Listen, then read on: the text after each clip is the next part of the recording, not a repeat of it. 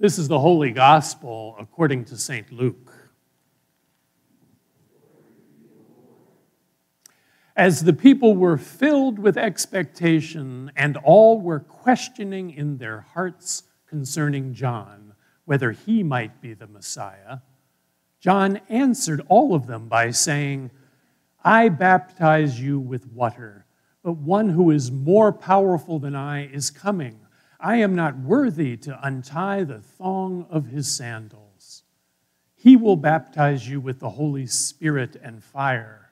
His winnowing fork is in his hand to clear his threshing floor and to gather the wheat into his granary. But the chaff he will burn with unquenchable fire.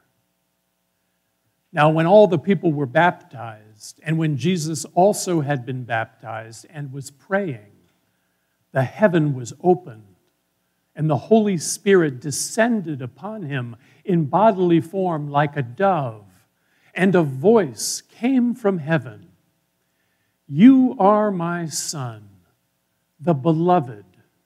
With you I am well pleased. This is the gospel of the Lord. Please be seated. So it was 11 years ago this month when I made my first trip to Haiti. At the time, I was the head chaplain of St. Andrew's Episcopal School in Potomac, Maryland. And Haiti had just suffered within the past year the devastating earthquake of 2010 that literally leveled an already poor and desperate island. And our students watched with horror and with great sympathy everything that was happening to the people of Haiti, and they were determined to do whatever they could to help these people. And so we began to investigate ways in which we might reach out to the people of Haiti.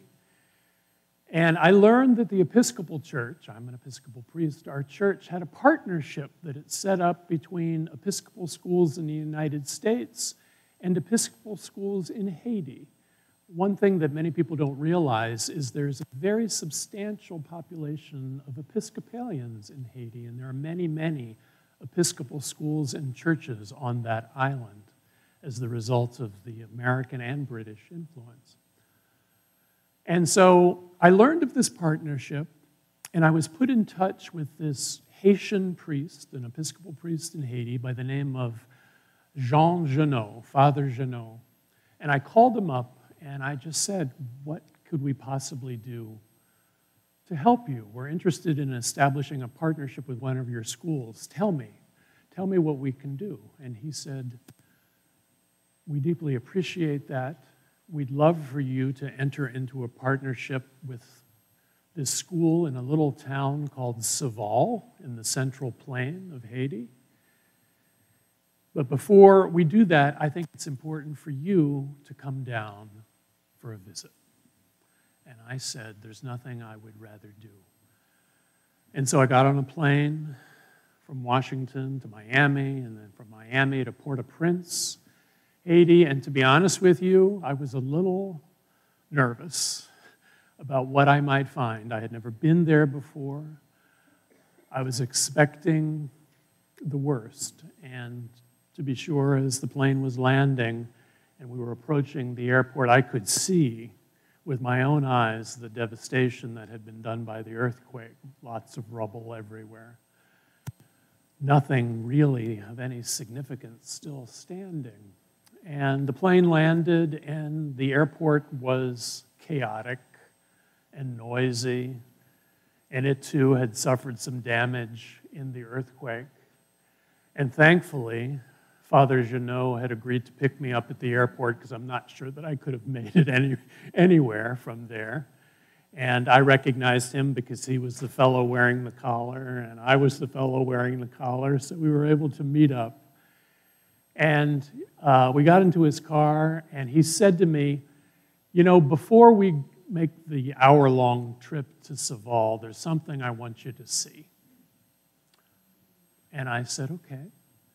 And so we went into downtown Port au Prince, such as it was, and we stopped at this uh, site, which, too, you could see that there was a great building, but now it was all a pile of rubble. This was the site of the great Holy Trinity Cathedral, the Episcopal Cathedral in Port au Prince, which had been a beautiful, beautiful building. And I know that now because I saw pictures of what it looked like before the earthquake. But now it was just devastation, except, except for one wall that was still standing. And on that wall, there was this beautiful mural. This beautiful mural. It was a painting of Christ standing knee deep in the River Jordan. And next to him was a figure who was obviously John the Baptist, who had a pitcher of water, and he was pouring water over Jesus' head with one hand and pointing to him with the other. And this was a dark skinned Jesus and a dark skinned John the Baptist. And there were other people in the mural in the River Jordan next to Jesus. And it was in these most vivid, spectacular colors of blues and reds and browns. And it was the only thing remaining from Holy Trinity this scene of the baptism of Christ. And the Jesus that was portrayed had this penetrating stare. It was a friendly, welcoming stare, but it wasn't a smile exactly. It exemplified, it demonstrated a quiet strength and determination. And so we were standing there, Father Janot and myself, looking at this beautiful mural. And he turned to me and he said, This is the source of our hope. God in Christ wading into the muddy waters of our humanity, sharing our struggles, forgiving our failings, and leading us into a new and better life. I've never heard in all of my years as a priest a better explanation of the significance of the baptism of Christ. There is the source of our hope. God in Christ wading into the muddy waters of our humanity, sharing our struggles, forgiving our failings, leading us into new life. So we, we stood there for a few more minutes just taking in this beautiful mural, and then we went on our way, a long and bumpy and dusty journey to Saval. And on the way, Father Janot quietly explained to me all of the challenges this town was facing not enough food, no clean water. Many of the homes and structures had been damaged by the earthquake. Cholera was prevalent. Malaria was prevalent. It was a remote little town, as I quickly discovered. So I'm wondering to myself, what can we possibly do? What can we possibly do to contribute to the well being of these people? And we got to the end of the road. He pulled over, but we weren't in the town, and I was wondering myself, now what? we get out, and there was an, an entourage of maybe a dozen Haitian men and women who were there to pick up our bags, put them on their backs, because we had, I learned, another half mile to walk from the end of the road down the river valley into this little town of Saval. And I felt terrible. Here, the, these people were carrying my stuff, but they absolutely were insistent. They said, No, we're going to carry your things. And so we trekked down into the river valley. We got to this town, and to say it was you know, squalor is an understatement. There were just shacks, and um, lots of them had suffered damage. And it was getting near the end of the day, and I noticed that they had set up this tent next to this building, which was obviously the church. And they said, This tent is for you. You'll be much safer here because we have it lined with a mosquito net on the inside.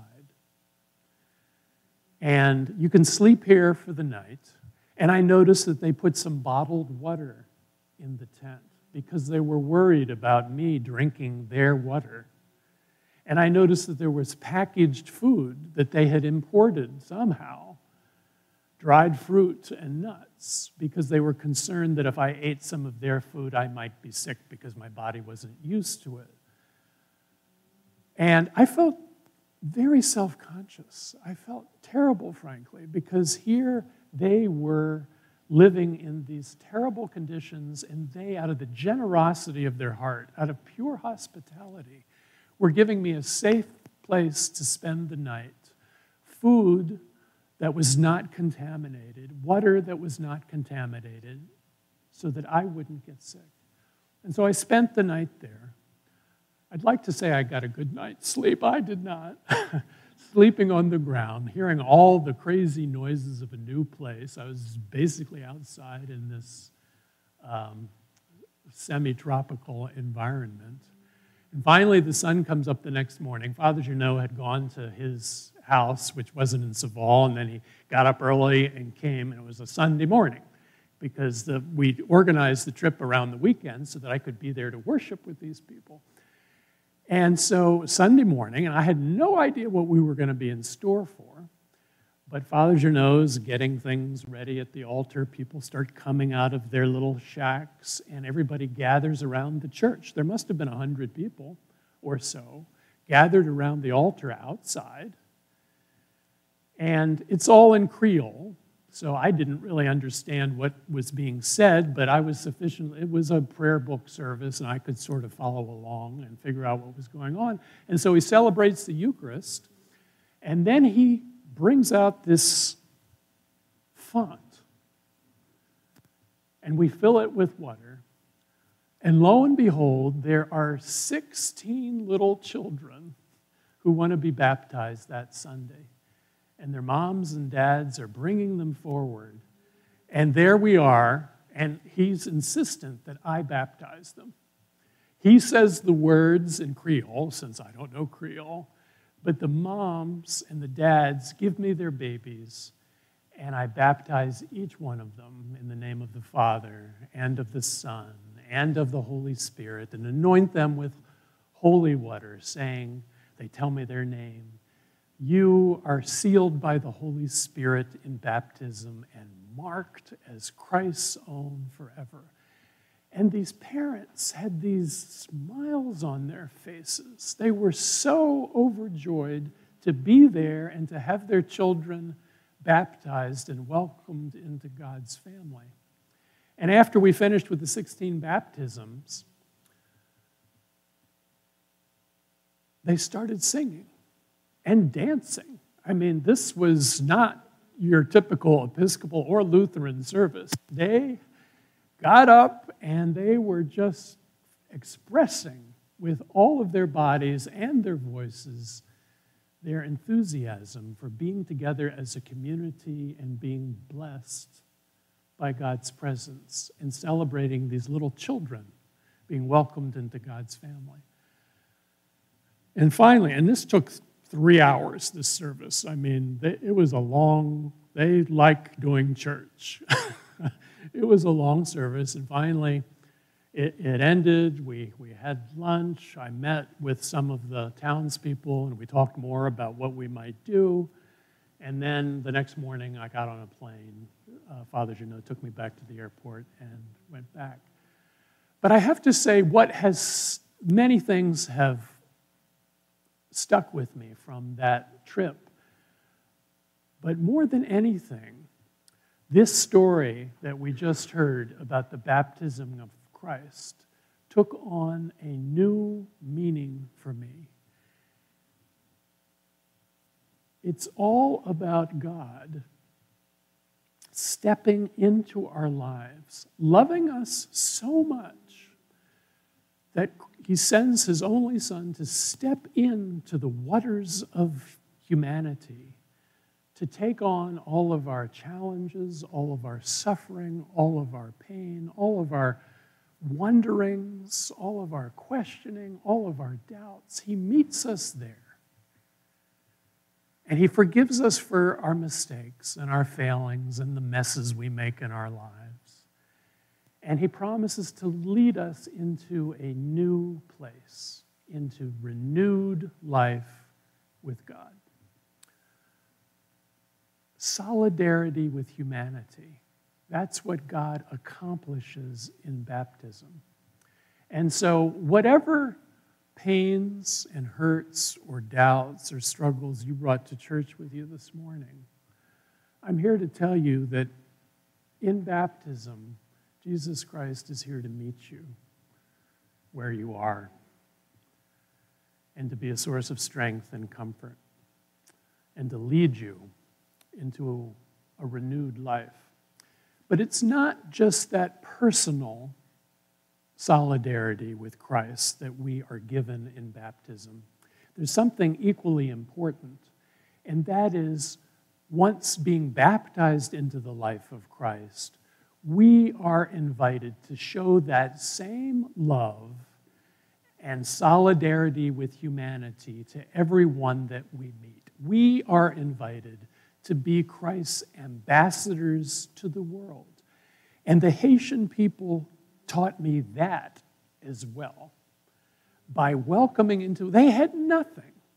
They had every reason to be feeling sorry for themselves and to be in a desperate strait. And yet, this visitor who they did not know, this strange white man from a far away place, they put my stuff on their backs. They give me a home that's protected and safe. They feed me. They bring their children to me to baptize. They showed me exactly what love in action looks like. And that's what we're invited to do. It's so tragic that our country is so divided these days divided politically, divided racially, divided economically. We find all these reasons to set up walls, to separate ourselves from each other, rather than appreciating each other's differences, loving each other's differences, and coming together. St. Augustine, the great early church father, had this simple and beautiful phrase Sin separates, love unites. Sin separates, and love unites. What we're called to do as Christians baptized in the life of Christ is to find ways to get rid of the barriers that separate us, appreciate our differences, affirm them, but create a community in harmony rather than to weaponize those differences and use them as a way to divide ourselves from each other. So, there's one last thing I want to note about today's reading before I conclude. It's an important little detail in Luke's account of Jesus' baptism. Notice what Jesus or what Luke says when Jesus is baptized he says, Now, when all the people were baptized, and when Jesus also had been baptized and was praying, and was praying, the heaven was opened, and the Holy Spirit descended upon him. And that's when God says, You are my beloved, with whom I am well pleased. Jesus prayed. The life of baptism is a life of prayer. And we are promised that when we open our hearts and our minds in prayer, the Holy Spirit will be present to us. God's love will be present to us. And Luke goes out of his way to let us know that. And so let me conclude my homily this morning with this beautiful prayer, one of my favorites from our Book of Common Prayer in the Episcopal tradition. And it goes like this O God, you made us in your image and redeemed us through Jesus Christ, your Son. Look with compassion on the whole human family.